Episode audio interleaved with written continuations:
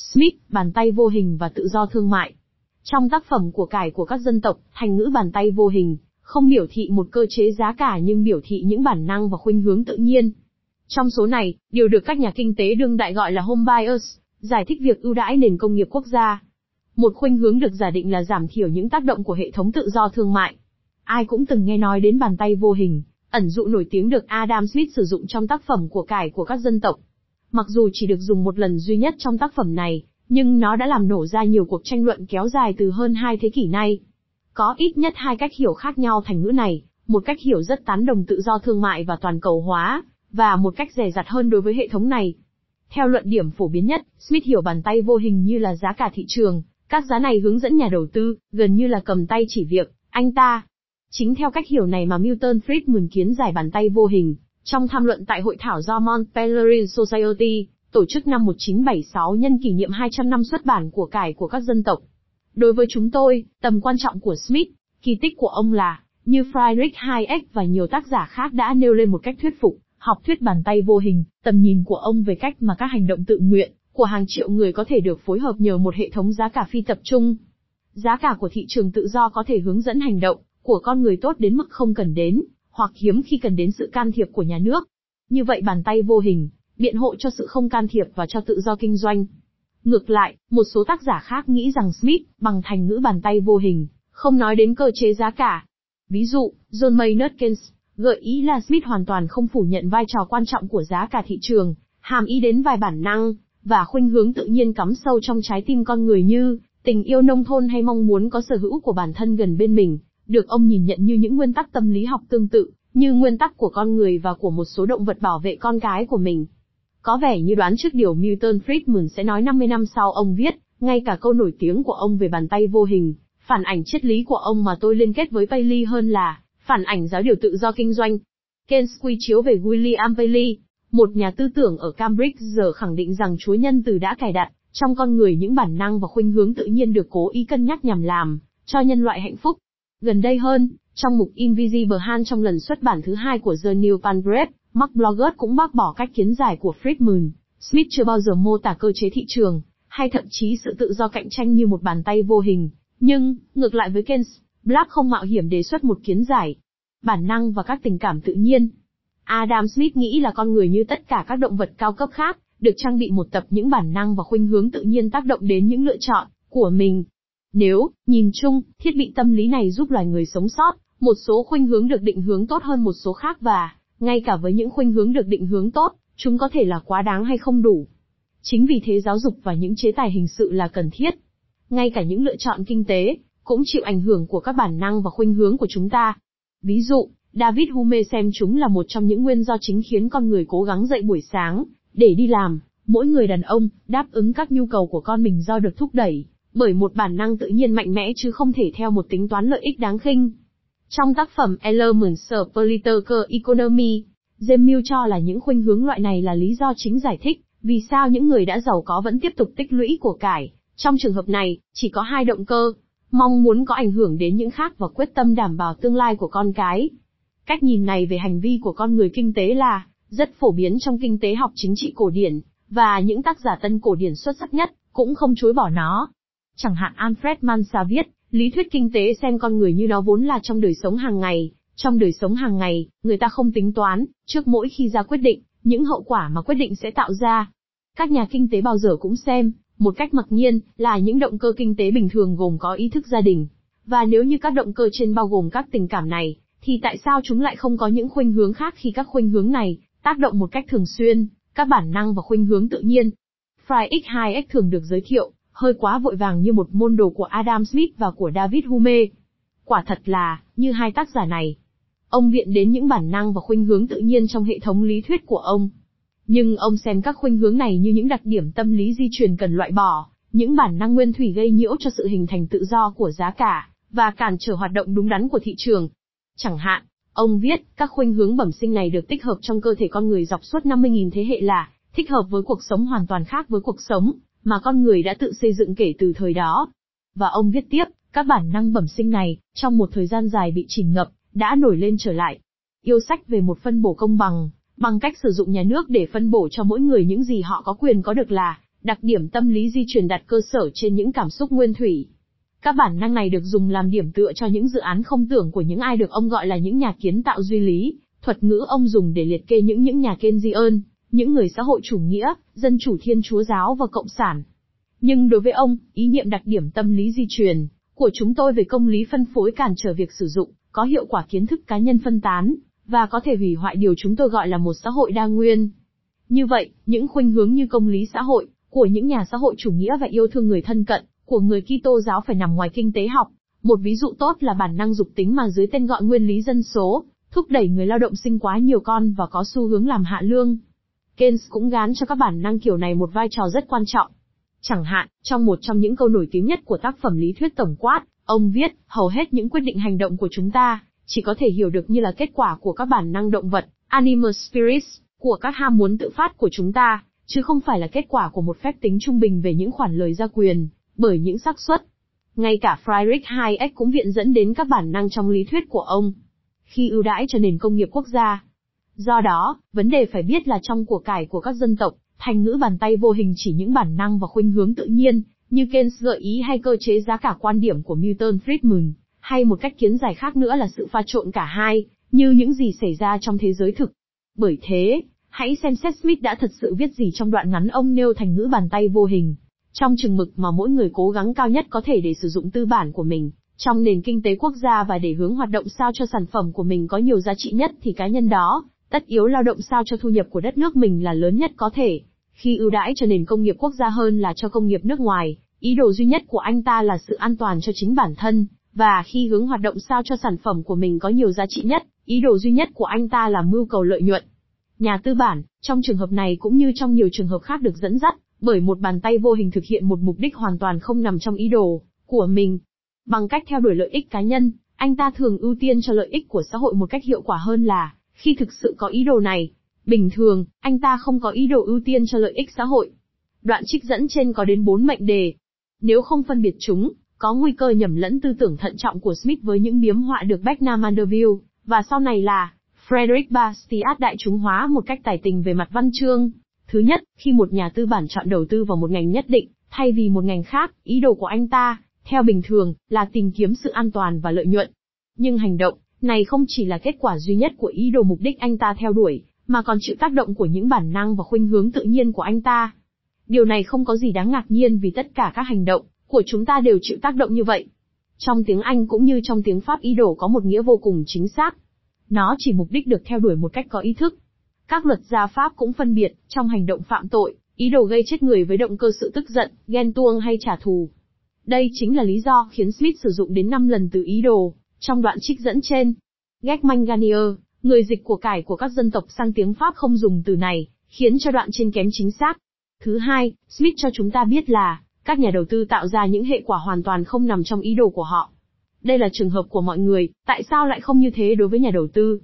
Đó là luận điểm được Can gọi là mẹo của lịch sử, và Hegel gọi là mẹo của lý tính. Thứ ba, Smith cũng nêu luận điểm không kém cũ xưa, là những ai tuyên bố lao động vì lợi ích chung thường không tạo điều kiện cho lợi ích này, một cách hiệu quả bằng người bán thịt hay bánh mì mà ý đồ là kiếm sống. Thứ tư, thành ngữ nổi tiếng không liên quan đến tất cả đầu tư của những nhà tư bản, mà chỉ liên quan đến những ai có sở thích đối với nền công nghiệp quốc gia. Ở nhiều nơi khác trong tác phẩm, Smith xem xét những trường hợp khi nhà đầu tư không có sở thích đối với nền công nghiệp quốc gia. Khi những nhà tư bản của một nước nghèo, như Thụy Điển hay Đan Mạch, thành lập một ít India Company, để hưởng lợi từ việc buôn bán béo bở gia vị, và hương liệu hay bỏ vốn vào những cuộc phiêu lưu khai thác mỏ quặng quốc tế. Trong các trường hợp này cũng vậy, nhà tư bản hoàn thành những mục tiêu hoàn toàn không nằm trong ý đồ của mình, nhưng các lựa chọn này ít ưu đãi quyền lợi quốc gia do không dành cho nông nghiệp và công nghiệp những nguồn tư bản vốn đã eo hẹp, mà đất nước có được và làm chậm trễ bước tiến đến sự phồn vinh. Nhiều sử gia tư tưởng kinh tế đã lưu ý điểm này. Chẳng hạn, giáo sư William Graham, ở Đại học Chicago, viết rằng, Smith không nói, là tất cả các lựa chọn đều do lợi ích cá nhân của bàn tay vô hình hướng dẫn. Bàn tay vô hình hướng dẫn thương gia chỉ khi, Âu các tình huống khiến họ duy trì tư bản ở lại trong đất nước. Nói cách khác, Smith không khẳng định là bao giờ đầu tư, cũng hướng về một lối đi thuận lợi cho lợi ích chung, ông nói là điều này thường hay xảy ra. Trên điểm này cũng thế, nhiều nhà bình luận đã phạm sai lầm. Chẳng hạn, John Ramsey McCulloch, một trong những nhà kinh tế nổi tiếng trong thời đại ông, đã viết là lợi ích của các cá nhân không bao giờ đối lập với lợi ích chung. Đây là học thuyết mà sau này Frederick Bastiat và nhiều tác giả khác sẽ gọi là sự hài hòa tự nhiên các quyền lợi. Thế mà chính Smith đã rõ ràng bác bỏ luận điểm từng là thời thượng trong thời buổi ông, quyền lợi của những ai hoạt động trong một ngành đặc biệt, về thương mại hay công nghiệp bao giờ cũng khác trên vài mặt, và thậm chí đối lập với quyền lợi của xã hội. Cũng giống như David Ricardo, trong một bức thư gửi cho McCanlap, viết như sau, tôi không đồng ý với ông trên điểm này. Trong trường hợp các máy móc, quyền lợi của giới chủ và công nhân thường đối lập nhau. Lẽ nào quyền lợi của địa chủ và của công chúng cũng luôn luôn giống nhau sao? Những sử gia tư tưởng kinh tế nổi tiếng nhất thường lưu ý điểm này. Chẳng hạn, Jacob Weiner, thuộc trường phái Chicago thứ nhất, viết là trong của cải của các dân tộc, tính hài hòa này không mở rộng ra cho tất cả các yếu tố của trật tự kinh tế, và nơi nào mà tính này thắng thế thì nó thường là cục bộ và không hoàn hảo. Còn theo Lionel Robbins, thuộc London School of Economics, nếu chúng ta xem xét kỹ mức độ hài hòa mà Smith gắn cho hệ thống này, chúng ta nhận thấy thực ra là hệ thống rất giới hạn. Nhưng cho dù ta có thừa nhận là hệ thống giá cả thu hút vốn về những ngành mà thường, việc gia tăng sản xuất là có ích, Smith không cho rằng hệ thống này mời gọi các đầu tư về những vùng mà đất nước đòi hỏi là chúng nên về. Như vậy, ông rất quan ngại sự tập trung quá mức của công nghiệp chế tạo quanh các mỏ than, vì chi phí cao của vận chuyển đường bộ chất đốt này. Ông thấy đây là điều đủ đáng lo ngại để biện minh cho một trợ cấp, nhằm thống nhất giá than trên toàn vương quốc, trên khắp nước Anh các nhà máy đều tập trung độc nhất vào những địa phương sản xuất than đá. Nếu có trường hợp nào sẽ là hợp lý khi trao một khoản thưởng, có lẽ đó là trường hợp của việc vận chuyển than, từ những nơi có than dồi dào về những nơi khan hiếm nguồn lực này. Những nguyên nhân của sự ưa thích đối với nền công nghiệp quốc gia. Một điều rất được biết đến vào thời của Smith là, các nhà tư bản có khuynh hướng đầu tư vào những ngành dường như, cung cấp được tỷ suất lợi nhuận tốt nhất, cũng như khuynh hướng né tránh rủi ro của họ. Đã có một thị trường chứng khoán ở London cho phép bảo hiểm, và tái bảo hiểm rủi ro là Lloyds, được thành lập khoảng 100 năm trước khi của cải của các dân tộc được xuất bản. Sẽ là lạ lẫm, nhất là đối với một nhà kinh tế học, gọi các hiện tượng này là bàn tay vô hình. Do đó không phải là phi lý để nghĩ cùng với Keynes, là Smith hàm ý trong câu nổi tiếng của ông những lực khó thấy hơn, đến những khuynh hướng tâm lý như sở thích, nông nghiệp mà ông xem như một bản năng thu hút họ về nông thôn.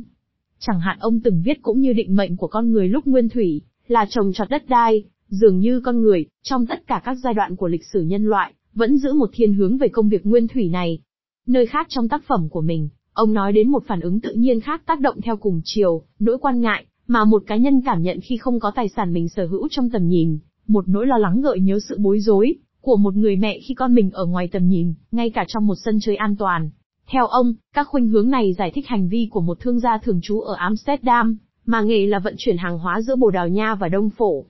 Nếu thương gia này chỉ tính đến lợi nhuận và rủi ro, mà ông ta có thể lấy bảo hiểm, thì tài sản của ông vẫn gần như nằm ngoài tầm mắt, nỗi quan ngại ông cảm nhận khi ở xa tài sản của mình đến thế thường khiến ông đưa một phần hàng hóa của mình về Amsterdam, và cho dù việc này tất yếu buộc ông phải hai lần đưa hàng lên và xuống tàu, cũng như gánh chịu thêm thuế quan, song ông sẵn sàng chấp nhận thêm chi phí nhằm có một phần tài sản của mình, ngay trước mắt. Những hình ảnh kiểu Newton, để mô tả những lực thu hút hoặc gạt bỏ các tài sản, và giải thích những chuyển động của chúng, Smith sử dụng nhiều lần những hình ảnh và thành ngữ bắt nguồn từ lý thuyết của Newton. Như vậy, các tài sản bị hút theo hai chiều khác nhau, theo hướng có lợi cao nhất, bởi sự hấp dẫn của lợi nhuận và sức đẩy của rủi ro, nhưng cũng theo hướng về nơi ở của người sở hữu tư bản, theo cách giống như mặt trăng bị trái đất và cả mặt trời, và các hành tinh khác thu hút. Ví dụ, ông viết mỗi người cố gắng sử dụng tài sản của mình gần nhất có thể bên bản thân, Nơi họ ở là, nếu tôi có thể nói như vậy, trung tâm mà quanh đó, tài sản của cư dân một đất nước lưu thông và đều luôn hướng về. 40 năm sau của cải của các dân tộc, trong tác phẩm Principles của ông, David Ricardo cũng hoan nghênh các khuynh hướng tự nhiên, này của nhà tư bản. Ông phân biệt rõ ràng rủi ro với sự rẻ rặt tự nhiên, kinh nghiệm cho thấy là rủi ro, có thực hay tưởng tượng, cùng với sự rẻ rặt tự nhiên của mọi người trong việc rời bỏ nơi chôn nhau cắt rốn, kìm hãm việc xuất khẩu tài sản,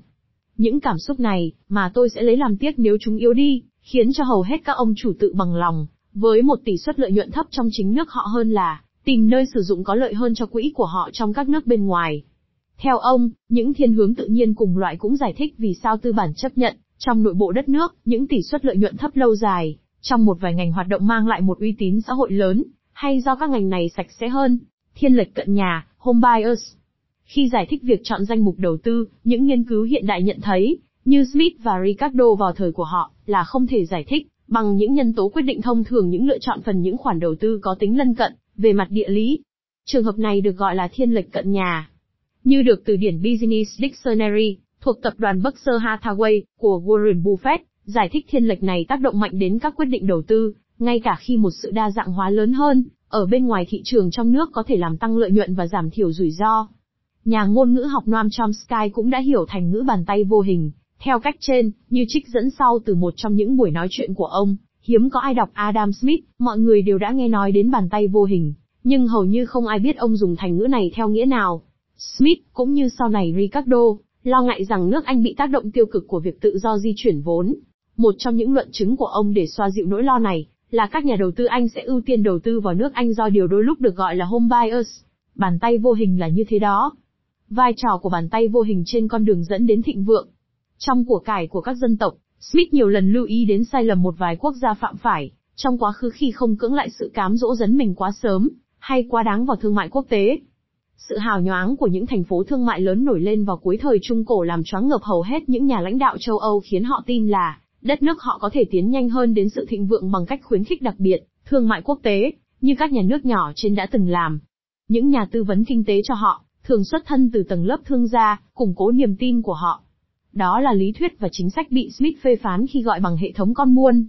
Smith cho rằng những khuyến khích đặc biệt này là, có hại vì chúng làm chậm lại tăng trưởng của một nước nghèo, và của cải được tạo ra theo kiểu này dễ bị tổn thương hơn. Một phần của châu Âu, vào cuối thời Trung Cổ, đã rơi vào chiếc bẫy này. Điều này giải thích vì sao không còn bất kỳ vết tích nào của những của cải minh mông, mà người ta nói là do hầu hết các thành phố của Liên minh Hans sở hữu. Ngược lại, vùng Flandre đã phát triển các ngành khác nhau của nền kinh tế một cách cân bằng hơn, các cuộc nội chiến trong vùng Flandre và sự chiếm đóng của Tây Ban Nha, sau đó đã đuổi thương mại lớn ra khỏi các thành phố Anvers, Gen và Bruges. Nhưng vùng Flandre vẫn tiếp tục là một trong những tỉnh của châu Âu giàu nhất, đông dân nhất và văn hóa nhất. Quyển 3 của tác phẩm của cải của các dân tộc, trong đó Smith so sánh các chính sách khác nhau do các dân tộc theo đuổi trong việc tìm đến sự thịnh vượng, kết thúc với bài học sau, những đảo lộn thông thường của chiến tranh và chính trị dễ dàng làm cạn kiệt những nguồn của cải đến độc nhất từ thương mại. Sự sung túc dựa trên những tiến bộ vững chắc hơn, như những tiến bộ của nông nghiệp, là lâu bền hơn. Có lẽ trong những năm trước cuộc khủng hoảng 2008, hẳn là ông đã không khuyên Iceland chuyên về tài chính quốc tế. Tiếc là, khi làm theo lời khuyên của giới thương gia, chính phủ Anh đã trao độc quyền buôn bán, với các thuộc địa cho các tàu thuyền của vương quốc.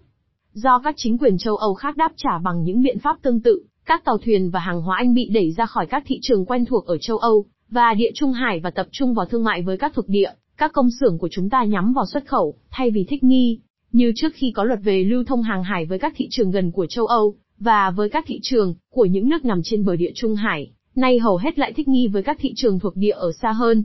Nền công nghiệp Anh đã được cấu trúc lại nhằm phục vụ chủ yếu cho một thị trường lớn duy nhất.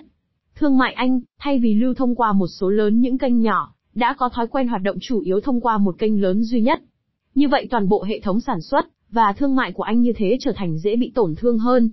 Smith lo ngại là lịch sử sẽ lặp lại, và điều tương tự từng xảy ra với các thành phố của Liên minh Hans lại xảy ra ở Anh. Ông đề xuất là thông qua đàm phán với các quốc gia khác, loại bỏ dần độc quyền thương mại thuộc địa, và thiết lập điều ông gọi là sự tự do tự nhiên.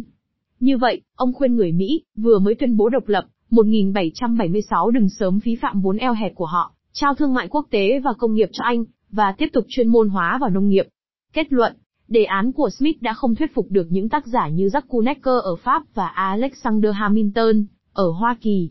Ngay cả với một vai trò quan trọng của nhà nước trong lĩnh vực giáo dục và cơ sở hạ tầng, họ cũng không tin rằng tự do tự nhiên là đủ để cho Pháp và Hoa Kỳ theo kịp Vương quốc Anh. Họ sẽ chọn, như sau này Đức và Nhật và gần đây hơn là Hàn Quốc và Trung Quốc, những chính sách kinh tế tích cực hơn. Để tiết chế những hiệu ứng có hại có thể của tự do tự nhiên, hay của việc mở cửa thương mại, Smith dựa vào những khuynh hướng như khuynh hướng bị nông thôn quyến rũ. Lịch sử cho thấy là các thiên hướng này ít mang tính tự nhiên, và không mạnh như ông nghĩ. Ngày nay sự thiên lệch cận nhà, vẫn tồn tại nhưng các lý thuyết hiện nay giải thích các thiên hướng này, bằng một tập những nhân tố như uy tín xã hội và quyền lực chính trị, mà việc đóng góp vào sự thịnh vượng của cộng đồng mang lại, dấu vết gắn với những thực tiễn như di rời sản xuất và thiên đường thuế, vân vân. Bàn tay vô hình, và hậu duệ của nó là home buyers, chắc chắn hành động theo chiều hướng tốt, nhưng các lý thuyết gia nổi tiếng về thương mại quốc tế như Paul Samuelson, nghĩ là còn phải làm nhiều hơn nữa, để trung hòa những xu hướng độc hại như việc di rời sản xuất, và sa mạc hóa một vài khu vực đi kèm giai đoạn mới nhất của toàn cầu hóa.